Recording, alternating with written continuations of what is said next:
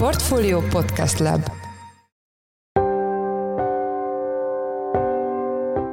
Mindenkit üdvözlünk, ez a Portfolio Checklist július tizennyolcadikán kedden. A mai műsor első részében azzal foglalkozunk, hogy Oroszország nem hosszabbítja meg a Fekete-tengeri gabonaegyezményt. Ez az a megállapodás, ami biztosította, hogy az ukrán gabona továbbra is elérje a világpiacot. A piac az egy picit olyan szkeptikusan állt ehhez a kérdéshez, még akkor is, hogyha természetesen üdvözölte ezt a gabonaegyezményt, de aztán idővel bebizonyosodott, hogy valóban képes ez az egyezmény szolgálni a piacok érdekeit, és tényleg képes eljuttatni a terményeket, ha nem is a háború előtti mennyiségekben, de meglepően nagy mennyiségekben a világpiacra. A témáról Braunmüller Lajost, az Agrárszektor főszerkesztőjét kérdezzük. A műsor második részében azzal foglalkozunk, hogy kifejezetten magas hozzáadott értékű gazdasági szektornak számítanak Magyarországon az S S C-k, azaz a szolgáltató központok, ám a további térnyerésüket több jelenség is akadályozza. Ezzel kapcsolatban Hornyák József, lapunk makroelemzője lesz a vendégünk. Én Forrás Dávid vagyok, a Portfolio Podcast szerkesztője, ez pedig a checklist július tizennyolcadikán.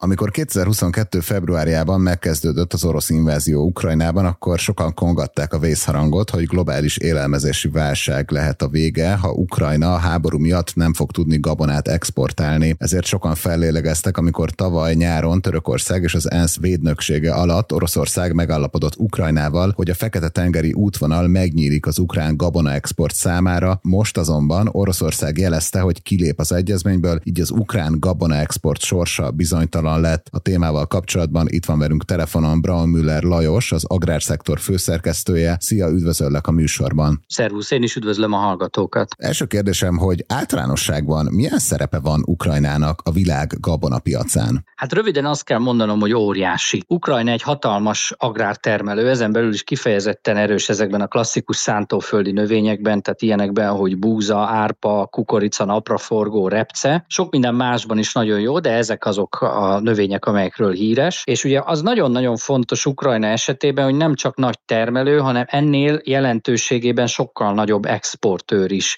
Tehát mondjuk ilyen hatalmas nagy gabonatermelő országokhoz képest, mint mondjuk az Egyesült Államok vagy Kanada, az export aránya az lényegesen magasabb. Tehát nem a mennyiségben, az aránya. Tehát összességében mondjuk Egyesült Államok, Kanada nagyon sok gabonát megtermel, rengeteget el is fogyaszt, és persze sokat exportál, de Ukrajna arányaiban nagyon nagy exportőr, tehát a világpiaci jelentősége nagyon nagy Ukrajnának. Nem véletlen, hogy tavaly, amikor elindult ez a háború Ukrajna és Oroszország között, akkor nagyon sokan megijedtek, annál is inkább, mert egyébként Oroszország is elég nagy termelőnek számít. Exportban már nem akkora a jelentősége, mint Ukrajnának, de azért nem kicsi így sem. Tehát tulajdonképpen két nagy gabona termelő, és azért ma lehet mondani, hogy két nagy exportőr esett egymásnak, és természetesen ilyenkor a piacon eluralkodott a pánik. És ugye arról nem is beszélve, hogy egyébként akkor Európát megrázta egy, egy nagy asszály, nagyon rossz termés eredmények voltak, különösen ugye Kelet-Európában, hát ez tavalyról ismerős lehet mindannyiunknak. Tavaly valóban, amikor elindult ez a háború, akkor kialakult egyfajta pánika a világpiacon, és mindenki attól tartott, hogy Ukrajna kínálatának egy jelentős része, ha nem az egésze eltűnhet a világpiacról, és az bizony megérzi mindenki. Ukrajna egyébként negyvenegy millió hektáron gazdálkodik, ez egyébként nem egészen a tízszerese, inkább úgy mondom, hogy körülbelül a kilencszerese a magyar termőterület. Tehát lehet látni, hogy egyébként egy nagyon-nagyon jelentős szereplőről van szó. Arról nem is beszélve, hogy a területek egy tagban vannak, tehát hatalmas egységes földek vannak, nagy területek, és Ukrajna az elmúlt olyan tíz-tizenöt évben egyre gyorsuló ütemben vásárolta a nyugati technológiát ennek a területnek a megművelésére, és ez aztán a hozamokon is látszott. Tehát egyre profibban tudták ezt a negyvenegy millió hektárt is megtermelni, tehát növekedett Ukrajna jelentősen, és ugye ebbe szólt bele a háború. És mennyire működött jól az egyezmény? Ugye azért tavaly azt láttuk, hogy az élelmiszerárak azok brutálisan elpattantak világszerte. Ezt a folyamatot mennyire tudta enyhíteni az egyezmény? Végül nagyban tudta enyhíteni, tehát valóban ugye kialakult ez a pánikreakció, akkor létrejött ez a gabonaegyezmény, amiben ugye Ukrajnának, Oroszországnak természetesen szerepe volt, ők voltak kvázi ugye a megállapodó felek, de hát ugye Törökország közvetített itt meg az ENSZ, Törökország nagyon büszke is volt erre, hogy sikerült ezt tető alá hozni, én azt gondolom, hogy alapvetően joggal, és a piac az egy picit olyan szkeptikusan állt ehhez a kérdéshez, még akkor is, hogyha természetesen üdvözölte ezt a gabonaegyezményt, egyezményt, de aztán idővel bebizonyosodott, hogy valóban képes ez az egyezmény szolgálni a piacok érdekeit, és tényleg képes eljuttatni a terményeket, ha nem is a háború előtti mennyiségekben, de meglepően nagy mennyiségekben a világpiacra. Tehát tulajdonképpen összességében ennek az egyezménynek a szaldója vagy a megítélése így utólag mindenképpen pozitív. Tavaly valóban voltak problémák a gabonaárakkal, meg az élelmiszerárakkal, ennek egyébként azért más tényezők is álltak a hátterében. Tehát itt ugye az északi féltekén a kedvezőtlen időjárás, általában az inflációs nyomás, az energiaárnyomás, tehát tavaly sok minden más is hajtotta fel az élelmiszerárakat, és természetesen a háború, meg ugye az ukrán export kiesése is,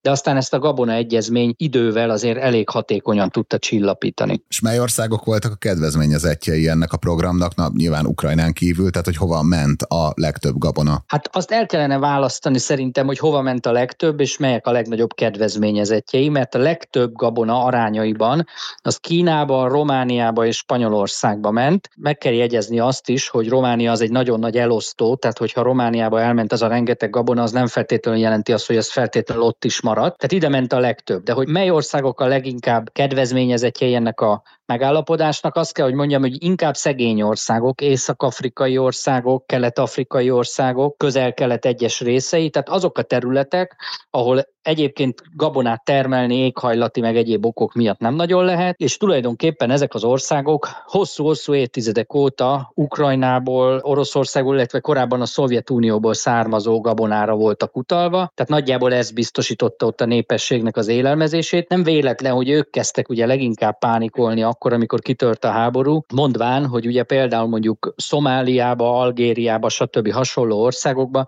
egy nagyon-nagyon komoly gabonahiány keletkezik. Ez végül is az egyezmény miatt nem valósult meg, de tény az, hogy itt is nagyon emelkedtek az árak.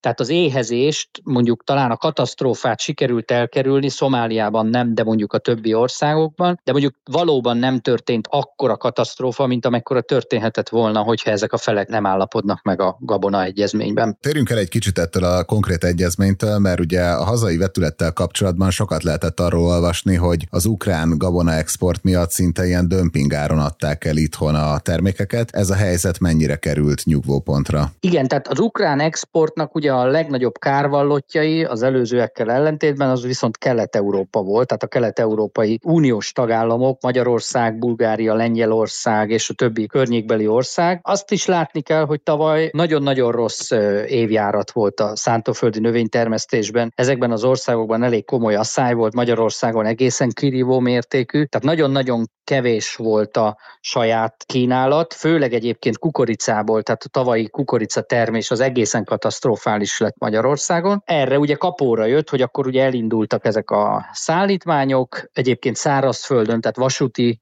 úton is, meg ugye a hajón is, kerülőúton. Valóban az történt, hogy ugye ennek a gabonának, aminek ugye egy jelentős részét valóban a közel-keletre, Észak-Afrikába, egyéb szegény országokba szánták, ezeknek egy jelentős része idejött, és ugye le is nyomta az árakat, tehát több okból is. Egyrészt ugye az ukránok nagyon-nagyon hatékonyan termelnek, valljuk be, egészen más szabályok szerint is termelnek, mint az Európai Uniós gazdák, tehát egy csomó uniós kötöttség nem érvényes rájuk, és azért volt bennük egy olyan is, hogy ugye egy háborús környezet lehetőleg minél gyorsabban eladni az árut, tehát hogy nehogy megsemmisüljön, vagy esetleg az oroszok rátegyék a kezüket. Tehát valóban kialakult egy olyan piaci helyzet, hogy jelentős mennyiségű, korábbiaknál sokkal nagyobb mennyiségű gabona, meg egyébként sok más élelmiszer, nem csak gabonafélék, áramlottak Kelet-Európába, és ez meg egy olyan mennyiség volt, meg olyan hirtelen történt, hogy, hogy nincs olyan piac, ami ezt tudta volna kezelni. Tehát ugye a magyar termelők, vagy a lengyel termelők, meg ugye azt látták, hogy, hogy ez teljesen felforgatja a piacaikat. És akkor ez a helyzet, ez most már valamennyire enyhült azzal, hogy kvázi letiltották az ezekben az országokban való értékesítést? Igen, ugye a kelet-európai tagállamok azok nagyon nagy erővel közösen léptek fel ez ellen,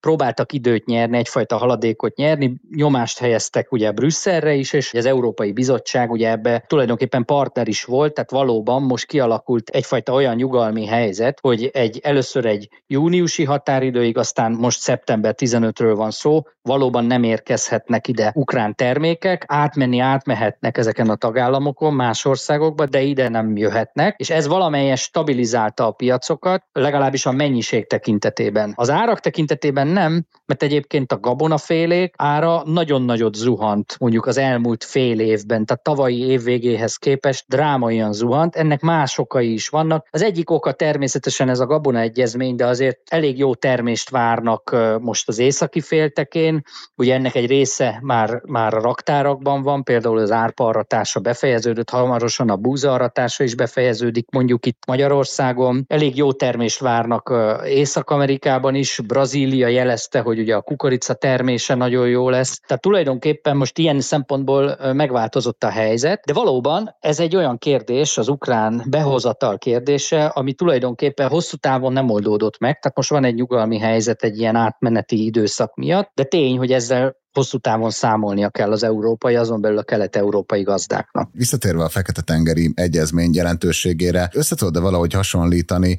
hogy a globális élelmiszerpiacnak milyenek voltak a kilátásai tavaly, amikor nyélbeütötték az egyezményt, és most, amikor ugye úgy néz ki, hogy Oroszország kiszáll belőle? Tavaly, amikor ezt az egyezményt aláírták a felek, akkor ugye egészen addig úgy nézett ki, hogy vagy nem kerül ukrán termék a világpiacra, vagy csak minimális mértékben, amit vasút el tudnak szállítani. Tehát ehhez képest ez, a, ez az egyezmény, ez mindenképpen nagyon sokat lendített tavaly a piacokon, és végül is bebizonyosodott, hogy nagyon jó ez az egyezmény, nagyon jól tudják ezt alkalmazni, és, és ez azért megnyugtatta a piacokat. De valóban tavaly nagyon sokáig úgy tűnt, még az egyezmény aláírása után is voltak szkeptikus hangok, úgy tűnt, hogy itt nagyon nagy katasztrófa lesz. Ehhez képest ennek a megállapodásnak a keretében majdnem harminchárom millió tonna árut szállított Ukrajna a világpiacokra, ennek egy jelentős része búza volt és kukorica, de azért nagyon sok minden mást is, természetesen olajos magvakat, egyéb élelmiszereket. És ugye itt azért azt meg kell jegyezni, hogy távolról sem csak a kenyérről van szó, tehát ugye általában, ha búzáról beszélünk, mindenki a kenyérre gondol,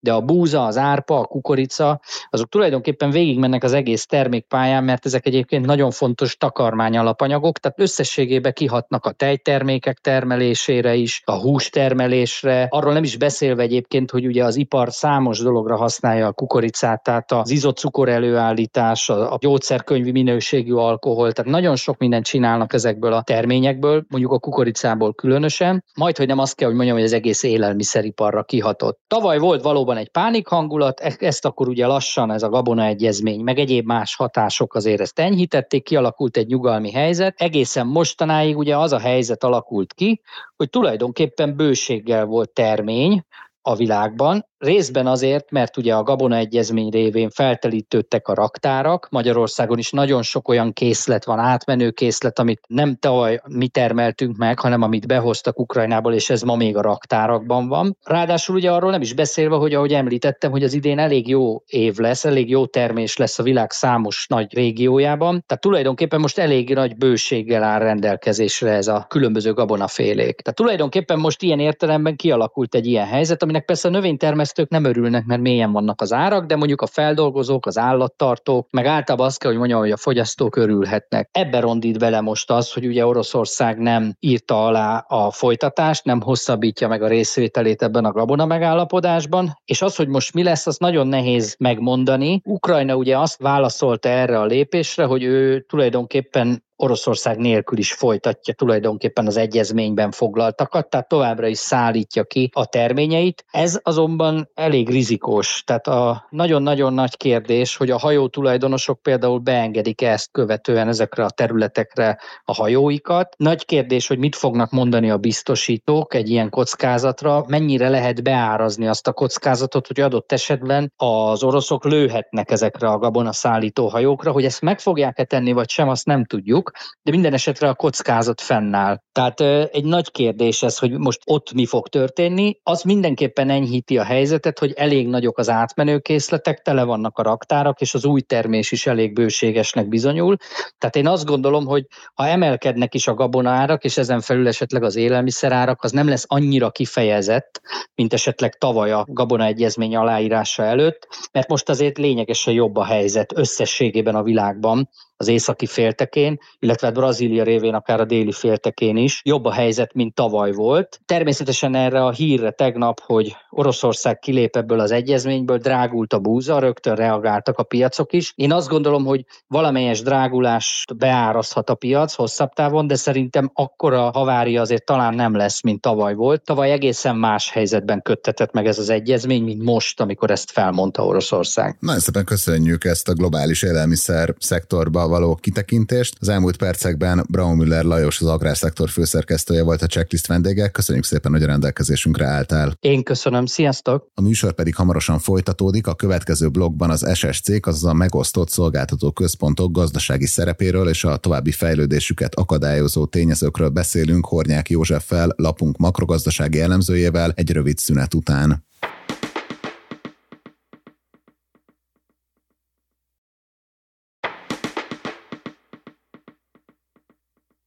Amikor egy új szolgáltató központ települ Magyarországra, az jóval kisebb port kavar, mint amikor mondjuk egy akkumulátorgyár érkezik, ráadásul ennek a szektornak a gazdasági hozzáadott értéke is jóval magasabb, mint a gyártásé. Ugyanakkor több szabályozói és társadalmi folyamat is gátolja, hogy minél több ilyen típusú egység érkezzen hazánkba. A témával kapcsolatban itt van velünk Hornyák József, a Portfolio makrogazdasági elemzője. Szia, üdvözöllek a műsorban. Szia, Dávid, sziasztok! Szerintem kezdjük ott, hogy mit jelentenek pontosan a szolgáltató központ. Pontok, mit akarnak ezek a telephelyek, amiket ezzel az elnevezéssel illetünk? Gyakorlatilag a szolgáltató központok azok akár a vállalatcsoporton belül is nyújthatnak üzleti szolgáltatásokat, de más vállalatoknak is, külső vállalkozásoknak is nyújthatnak ilyen tevékenységet. Gyakorlatilag több kategóriát is meg lehet különböztetni.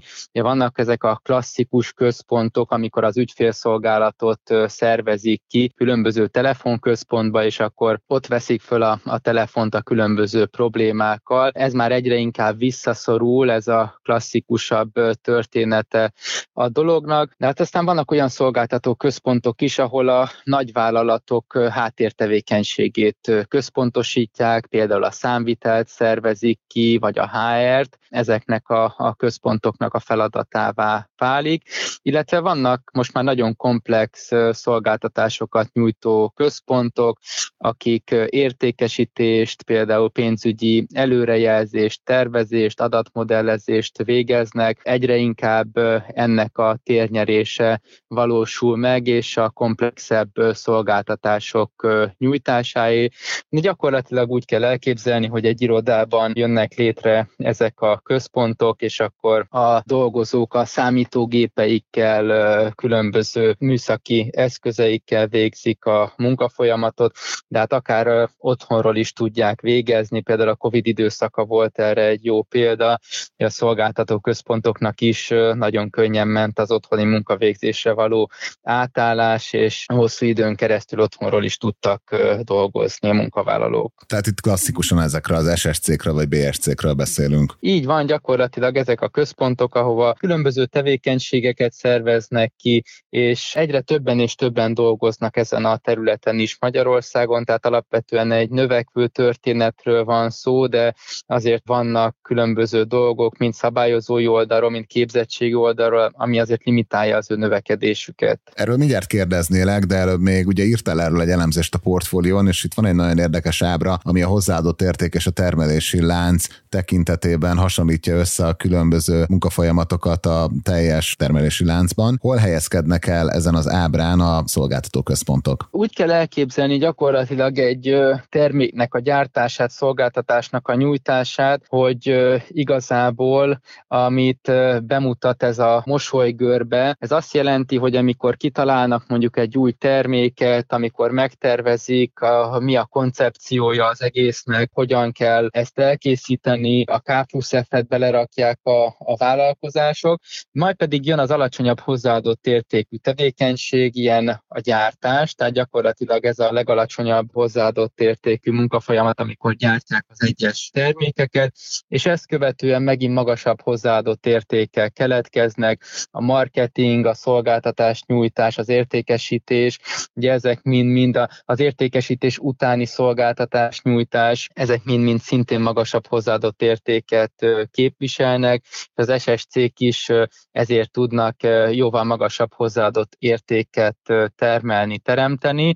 Így gyakorlatilag azért is érdekes, mert alapvetően nagyjából így az összes munkavállaló magyarországi dolgozó közül a két százalékát foglalkoztatják, de az összes hozzáadott értékben az egész nemzetgazdaságban hat százalékot hasítanak ki az es es cék, tehát az is mutatja, hogy viszonylag kevés emberrel képesek magas hozzáadott értéket teremteni. Hány munkavállalóról beszélünk? Gyakorlatilag különböző számítások szerint hatvan-kilencven ezer munkavállaló lehet, ők alapvetően nagyvárosokban vannak, itt dolgoznak, itt települnek meg az es es cék, akik keresik a képzett dolgozókat, nekik az a, az a legfontosabb, hogy egy jó képzettséggel rendelkező nyelveket beszélnek, beszélő dolgozókat tudjanak bevonzani, ezek pedig a nagyvárosokban vannak alapvetően. És milyen fizetéseket lehet elérni, és melyek azok a legfontosabb szempontok, amik alapján új alkalmazottakat vesznek fel, vagy próbálnak felvenni? Kifejezetten jó béreket lehet elérni magyarországi viszonylatban az es es cékben. Tavaly bruttó nyolcszázötven ezer forint volt az átlagkereset, ez több mint hetven százalékkal meghaladja az országos átlagot, ami nem érte el a bruttó félmillió forintot a tavalyi évben, tehát alapvetően ez is mutatja, hogy egy jó, egy magas hozzáadott értéket teremtő szektorról, tevékenységről van szó, és a következő években is várható, hogy érdemben tovább növekednek a, a bérek a szektorban, hiszen nagyon jelentős a, a, a munkaerőhiány, nehezen tudják megtalálni a, a legjobb dolgozókat ezek a vállalatok, vállalkozások, és igen, ahogy kérdezted is, alapvetően nekik fontos a képzettségi szintje a dolgozóknak, és az, hogy nyelveket is beszéljenek, akiket felvesznek. Ez az egyik legfontosabb kritérium, de az olyan soft skillek is fontosak az es es céknek, hogy jól tudjanak dolgozni, működni struktúrákban, csapatokban az adott munkavállalók, tudjanak tovább tanulni, és akarjanak is tanulni még többet, új képességeket, készséget, tudást magukban szívni. Ez is egy fontos szempont, hiszen a technológiának a változása az, az folyamatosan hat erre a szektorra, így hát szükséges is a, a dolgozóknak újat és újat tanulni, akár minden egyes évben, de sajnos azért az látszik, hogy a, a munkavállalóknak a létszáma az, az limitált. Igen, ezzel kapcsolatos lenne a következő kérdésem, hogy milyen problémákat fogalmaznak meg a szektor szereplői, míg átolhatja ennek a szektornak a további fejlődését Magyarországon? A legfontosabb probléma az alapvetően az, hogy a fiatalok körében megállt a diplomások arányának a növekedése.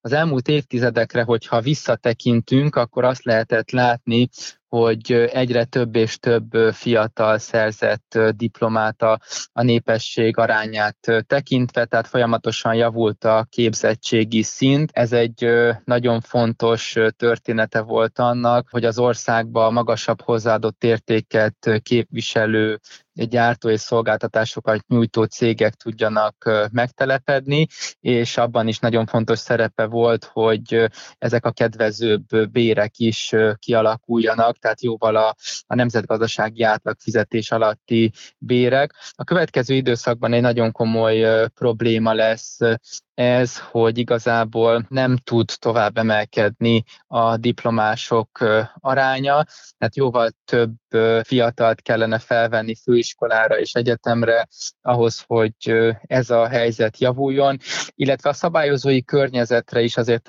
alapvetően panaszkodni szoktak ezek a cégek. Nem szeretik, hogyha éven belül jelentős változások vannak, akár hogyha mondjuk a munkavállalókra gondolunk, és, és az ő életüket befolyásoló tényezőkre, vagy pedig az új adózási szabályokra, ezek mind-mind befolyásoló tényezők a, a számukra, de alapvetően az látszik, hogy Magyarországon az S S C B S C szektor növekvő pályán van, emelkedik az alkalmazottak száma, nő a hozzáadott érték, tehát annak ellenére, hogy számos nehézséggel küzdenek, egy növekvő pályán van a szektor. Ugye a cikketben nyilatkozott neked Kulcicki Julianna, a B P Business Service Center Kft. Országigazgatója. Szerinte hogy lehetne úgy alakítani a gazdasági környezetet Magyarországon, hogy még több S S C települjön ide? És igen, alapvetően az S S C B S C szektornak a, a képviselői és a közgazdászok is egészen hasonló problémákat, véleményeket fogalmaznak meg ezzel kapcsolatban. Tehát általános vélekedés az az, hogy a, hogy a nyelvismeretet azt sokkal jobban kellene javítani, a nyelvoktatásban kellene fejlődnie Magyarországnak, és alapvetően már nem is elegendő az, hogyha valaki még egy nyelvet beszél, egy idegen nyelvet megtanul, hanem leginkább azért kettőre lenne szükség, miközben azért a, a, a fiataloknak a, a nyelvtudás, a nyelvismerete az inkább egy gyengélkedő, gyengébb pályán van.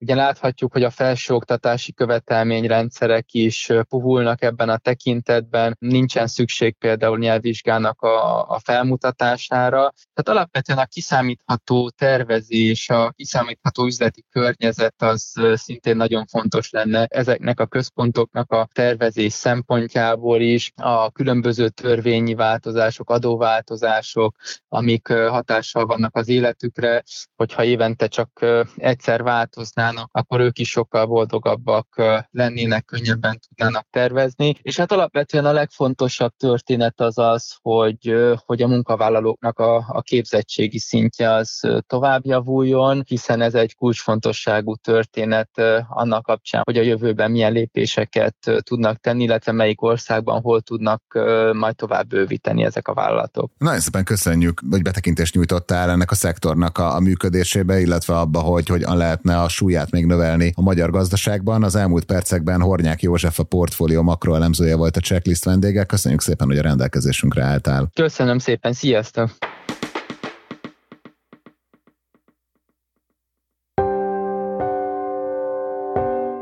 Ez volt már a Checklist, a Portfolio munkanapokon megjelenő podcastje. Ha tetszett az adás, iratkozz fel a Checklist podcast csatornájára bárhol, ahol podcasteket hallgatsz a neten. A mai adás elkészítésében részt vett gombkötő Emma, a szerkesztő pedig én, Forrás Dávid voltam. Új adással holnap, azaz szerdán jelentkezünk, addig is minden jót kívánunk, sziasztok!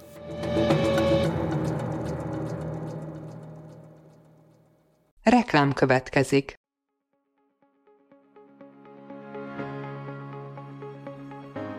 Weinhardt Attila vagyok, a Vállalati Energia Management kétezer-huszonnégy című konferencia főszervezője. A rendezvényt április tizenegyedikén tartjuk Budapesten, a Radisson Blu Béke Hotelben. Az egésznapos eseményen négy szekcióban beszéljük át, más témák mellett az energiaárkilátásokat, az energiabeszerzés aktuális trendjeit, az energiahatékony működés lehetőségeit, de szó lesz a megújuló energiaforrások telepítéséről, illetve a zöld áram értékesítésének kilátásairól is. Jöjjön el ön is, további részletek a portfolio pont hu per rendezvény oldalon.